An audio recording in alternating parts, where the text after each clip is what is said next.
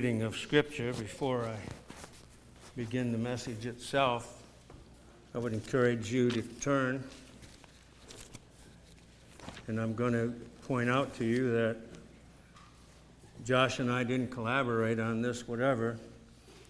Just another example of God's providence, but I'm going to ask you to turn to Psalm 23.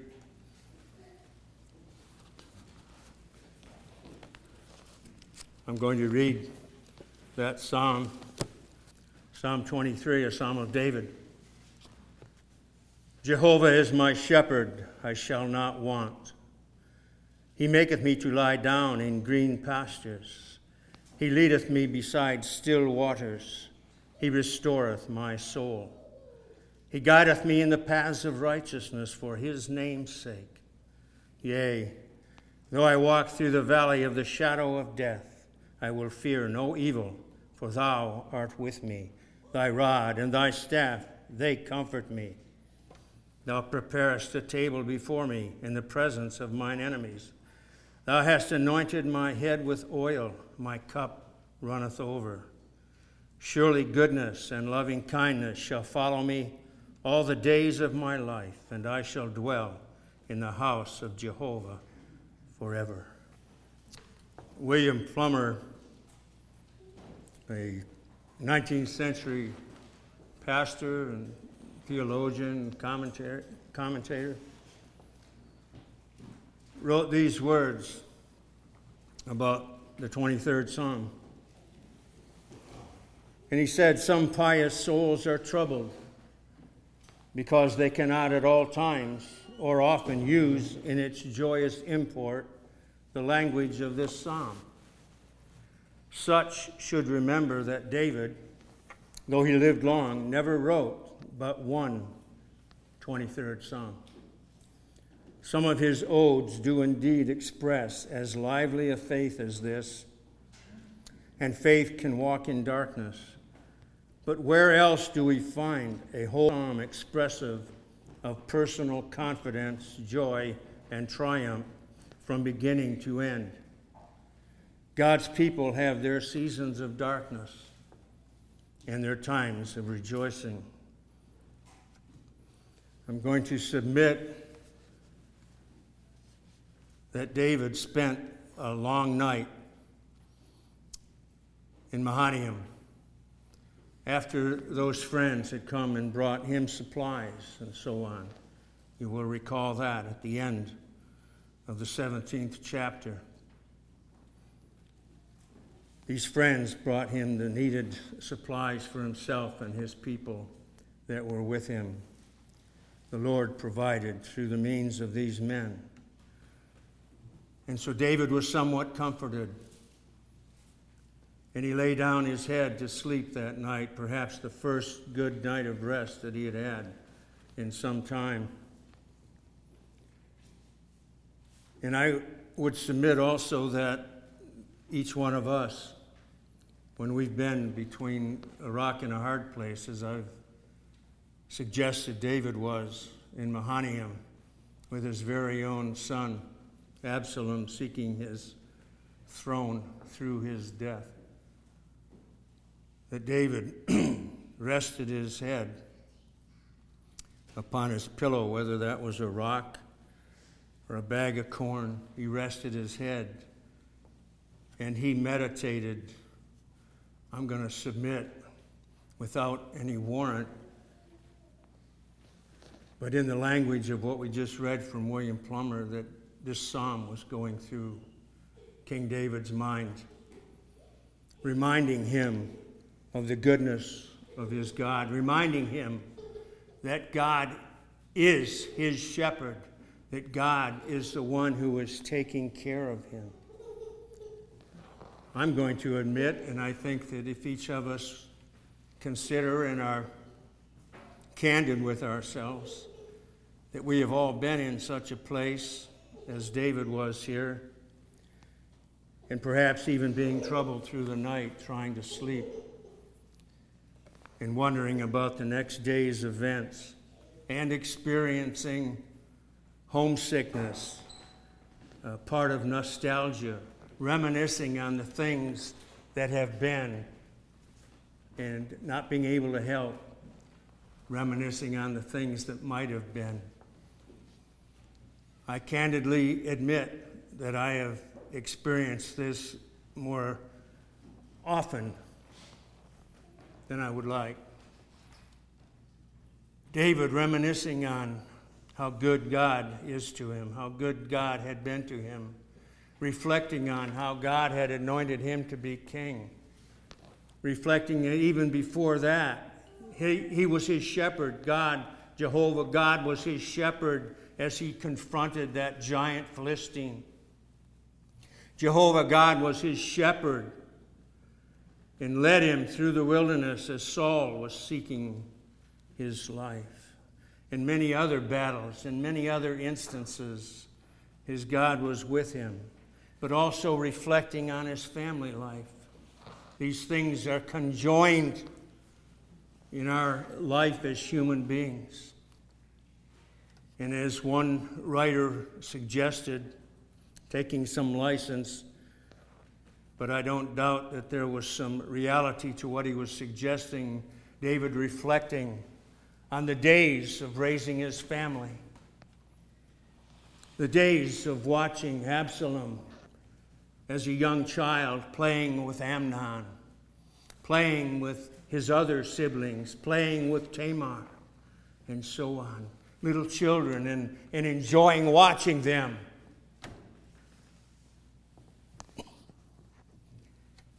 Reflecting on what had happened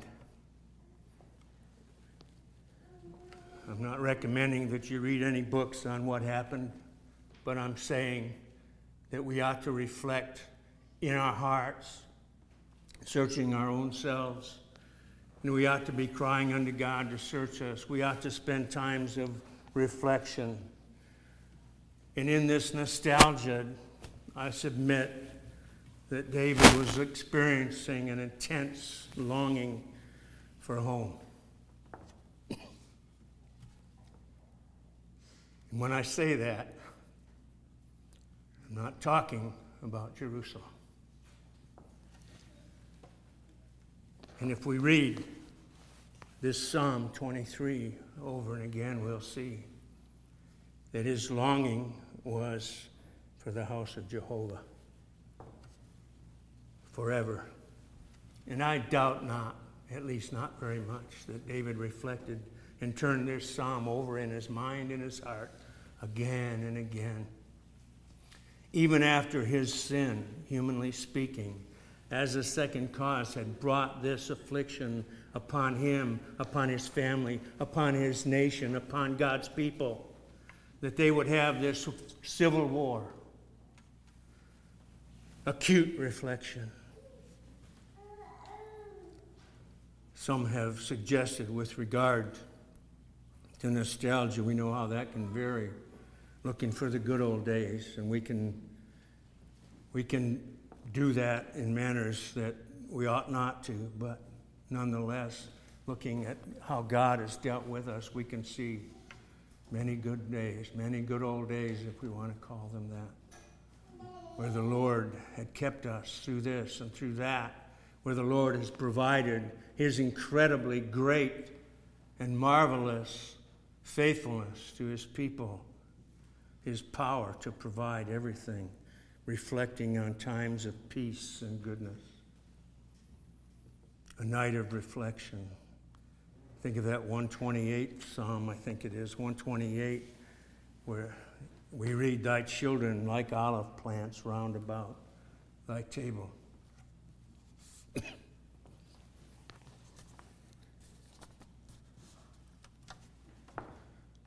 Surely David reflected much on that as he anticipated Absalom coming with a massive army to try to usurp his own father, to try to usurp his father's throne, to take his father's life. I had titled this message Reasonable Faith. Could be titled Sanctified Reason. But I begin by suggesting, after we read the first few verses, of chapter 18 of 2 Samuel to get us back into David's position at this time. We read, And David numbered the people that were with him and set captains of thousands and captains of hundreds over them.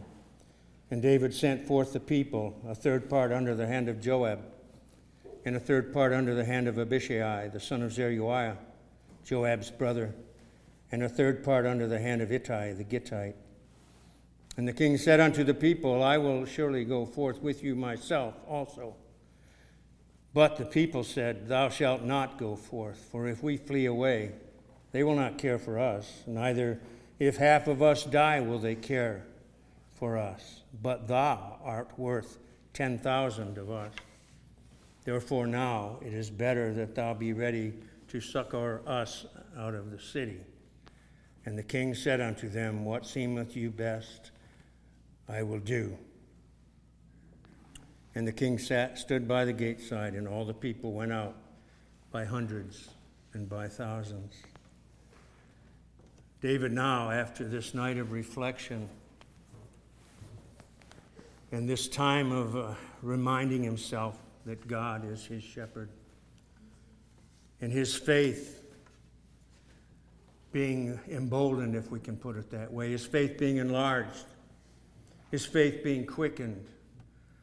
He sets himself to the, if we can call it this way, the, the, the secular activities that he must engage in as king, the human activities. And he counts the people, he numbers the people that were with him. And he sets these three captains, as they're called in the scriptures, over these three different groups in order to brace themselves, in order to set themselves, in order to take their places of defense from this onslaught that they anticipated. We could have also called this providence and practicality. David had to address the practical issues of what faced him now. But I'm sure he was remembering that it was his shepherd, it was God himself who had provided David with reason. I mean, with a reasonable mind, with reason, with the ability to reason, to determine how to divide the people and who to set over those divisions in the battle. God provided him these things that he would reasonably and properly place these men under him. It reminded me of of what we see in Luke 14. You will remember the words of Christ in Luke 14 at verse 25. Let's go down to verse 28, where Christ brings forth these illustrations. Some writers call them parables. I'm not going to contend with them. Parables are illustrations. But he says, Which of you, desiring to build a tower, doth not first sit down and count the cost, whether he have wherewith to complete it? Lest haply, when he hath laid a foundation and is not able to finish, all that, behold, begin to mock him, saying, This man began to build and was not able to finish. Sadly, we have many instances of this before us in our country again in our remembrance. I'm sure that we all know of some who began well. And as far as we know now, they are not finishing the course. They have given up on Christ. They have given up on the Scripture. They have given up on God. And perhaps they didn't count the cost. But Christ is using this as an illustration. And then he goes on to say, Or what king as he goeth to encounter another king in war, will not sit down first and take counsel whether he is able with ten thousand to meet him that cometh against him with twenty thousand. Or else, while the other is yet a great way off, he sendeth an ambassage and asks conditions of peace. One writer suggested that this spoke of the reckless king and the reasonable king, the reasonable king, the one using reason, but he's using, again, sanctified reason. In the case of David, sanctified reason, and he's setting his forces up for the battle. There is no option, there's no option for David. He can't surrender. He would be giving up the crown to Absalom if he surrenders. He'd be giving up his life. That isn't an option, that's not a choice. He can't make peace with Absalom. Absalom will not make peace with him.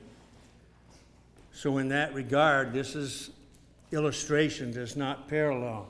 But it is interesting that Christ used the, the number 20,000. Another king coming against him with 20,000, because if we look back at 2 Samuel, and in that 18th chapter, we find Absalom's forces spoken of as numbering 20,000, which is just a point of interest. But also that David, we speak and we read of thousands, divided his troops into thousands and set these captains over thousands. So it's not impossible that they had 3,000, 4,000 apiece. They could have had more. But nonetheless, David is using his reason that God has given him. He's using his mind that God has given him to reason. You remember how that David behaved himself in battle, in warfare, and so on. He was brilliant, and with a comparatively few number of men, he won many battles and he was feared by the Philistines and other enemies. He was very resourceful. He was a magnificent leader of troops. He was a wonderful general. He had a mind for warfare that God had given him. So he's using his reason. But he knows that he has no option, as Christ spoke of this king in Luke 14. He has no option of surrender. The only option is to set himself as best he can with the mind that God has given him regarding warfare. He must, as one writer said, he must take the leap.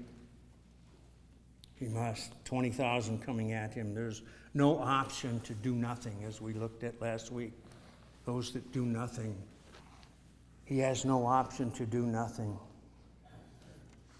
Isaiah in his first chapter in verse 18, this familiar familiar verse, Come now and let us reason together, saith Jehovah, though your sins be as scarlet, they shall be white as snow, though they be red like crimson, they shall be as wool.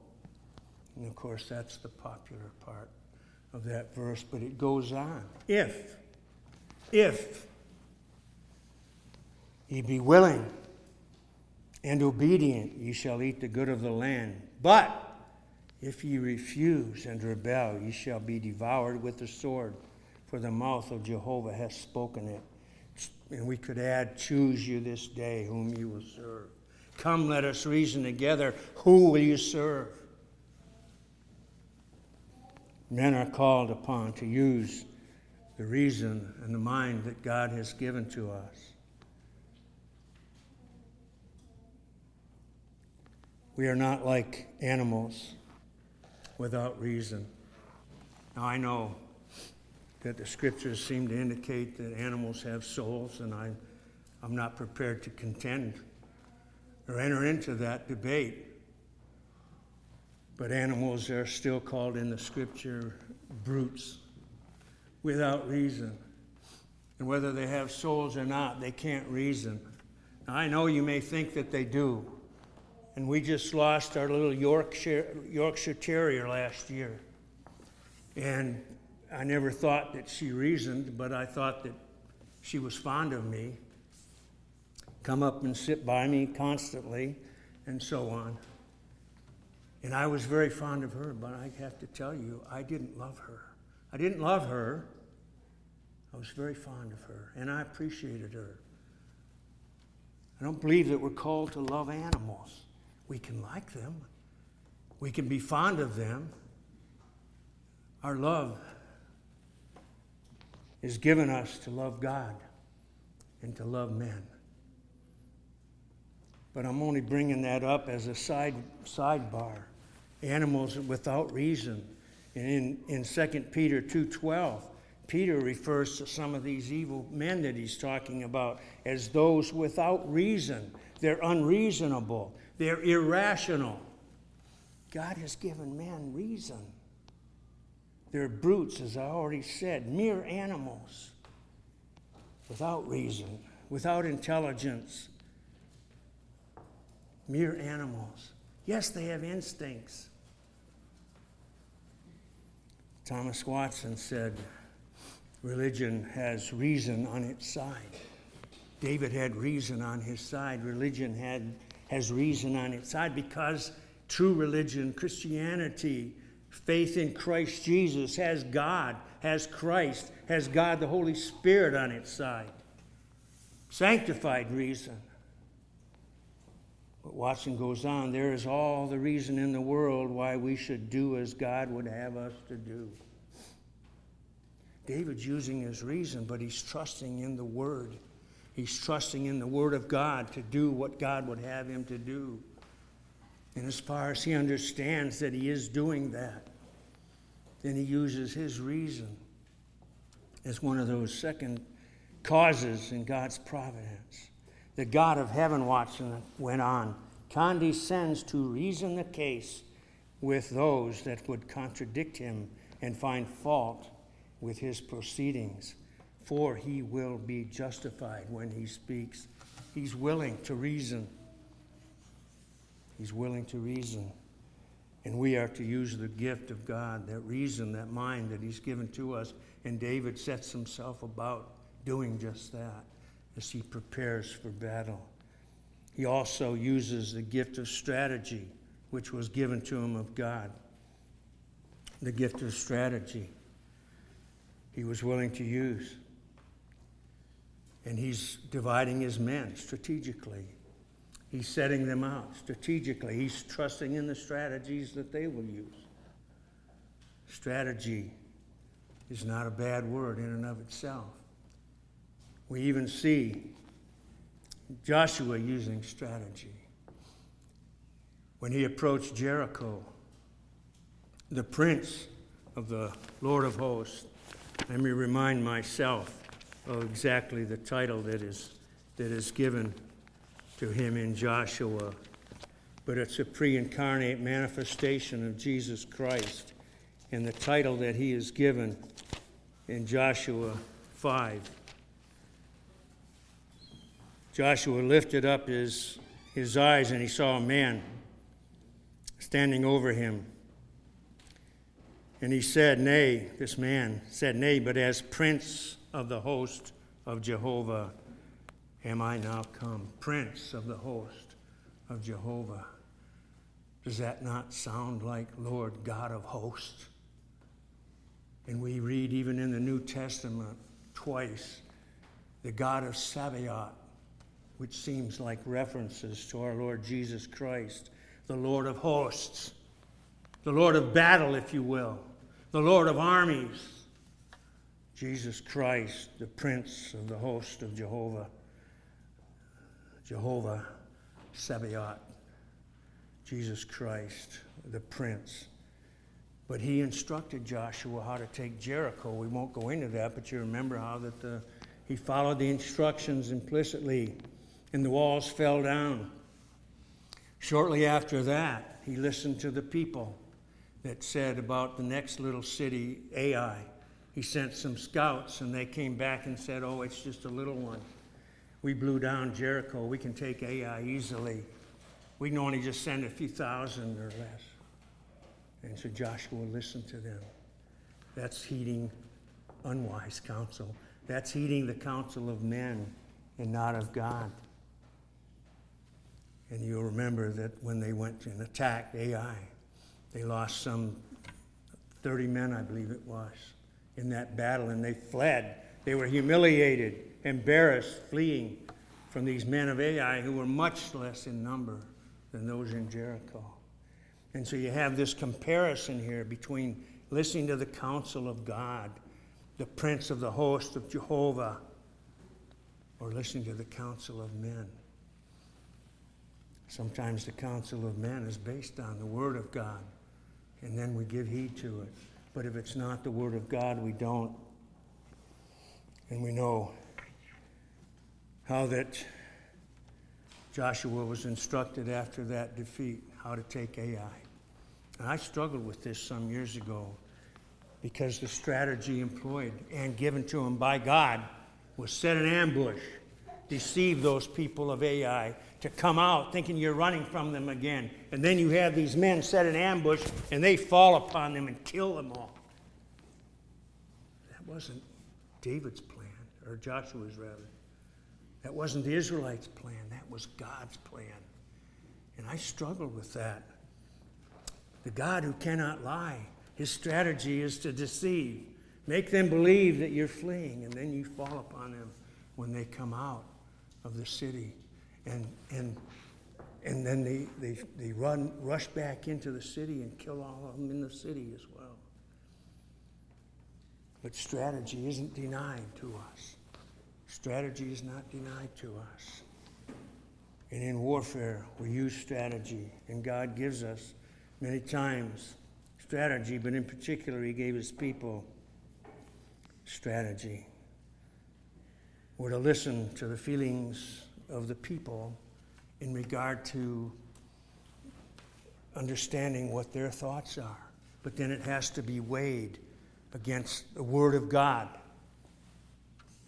has to be weighed against the Word of God. We can take the temperature of the people. David gave heed to the people when they said, No, you're not going to go out. And they gave sound reasonings. You're the anointed one of God to lead your people. And you're worth 10,000 of us. They listened to the counsel of the Word of God and not to David's suggestion. And David listened to their feelings in the matter.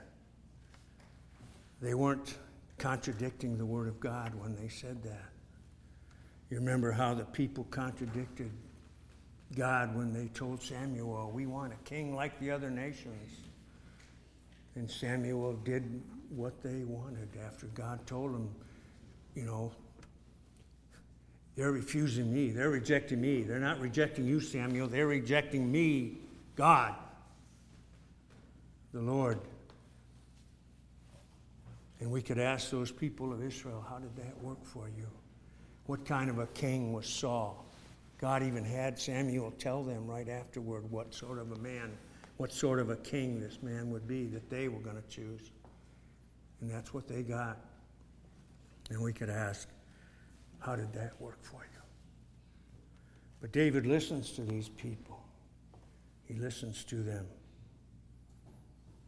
And he also, we can presume that he yielded to the experience of his officers, his captains that he had set over those three bodies of people. This undoubtedly includes these generals Joab, Abishai, and Ittai the Gittite. And we read in the scriptures, especially in Proverbs, we read in Proverbs 24 6 For by wise guidance thou shalt make thy war and in the multitude of counselors, there is safety. The multitude of counselors. Not only, not only in warfare, but I believe that this pertains to the church as well, pertains to the eldership. A multitude of counselors. And it's sad that more people, more Christians, don't understand that.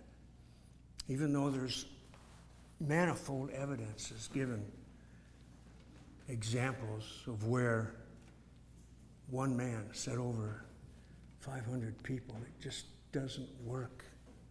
God hasn't appointed that. There's a plurality and a parity among elders that we find in the scriptures, even as there's a plurality of generals in David's army.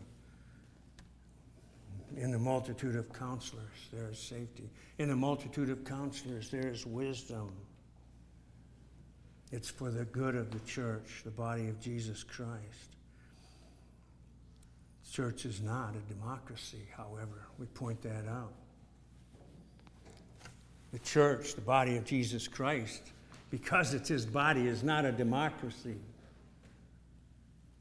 It's the people of God with officers set over them according to God's appointment, only to guide them, to give them example, to follow, not to push them, but to lead them by example. But reason, again, is the main emphasis of this message today. Reason, God given reason. It's reason and the Word of God. We need to underline that. In Acts 17 2, we read of Paul uh, before those men, before the Areopagus in Athens. And what do we read there? That Paul reasoned with them from the scriptures. There you have reason and the word. Paul reasoned with them from the scriptures. Now we know. Do we not know by experience? But we know one way or another. If we've never experienced it, we should understand and know that we cannot convince another person. We cannot convince an unbeliever that the Bible is God's Word. But the Holy Spirit can, and only God can, convince an unbeliever that the Scriptures are the Word of God and that Christ is the only way, the only truth, the only life, the only refuge, the only salvation. We read in 1 Peter 3:15 Peter talking and exhorting us to sanctify in our hearts Christ as Lord. Sanctify, set apart Christ in our hearts as Lord. Being ready always to give answer to the reason of the hope that is within us. Again, the Word of God and reason joined together. Come, let us reason together, God has said. Come, let us reason together. Don't dismiss reason, but sanctify it. Wash it in the Word, as it were. Compare it with the Scriptures. Be certain that your reason, that the motives for your reasons are of God, are godly are Christ honoring and God honoring. Let's pray. Our Father, we confess our great dependence upon Thee for even reasoning anything. Father, we pray that Thou would quicken our hearts and quicken our minds, that we might indeed be able to give an answer to anyone who would ask us of the reason of our hope. And we would be able to pronounce the reason of our hope is the Lord Jesus Christ Himself. We pray that Thou would do this for Thy glory, to magnify Thy name, to exalt Christ, to build the church. We pray in Jesus' name. Amen.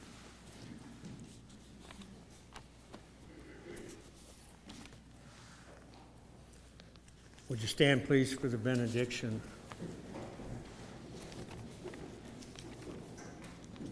From Numbers 6. Jehovah bless thee and keep thee. Jehovah make his face to shine upon thee and be gracious unto thee. Jehovah lift up his countenance upon thee and give thee peace.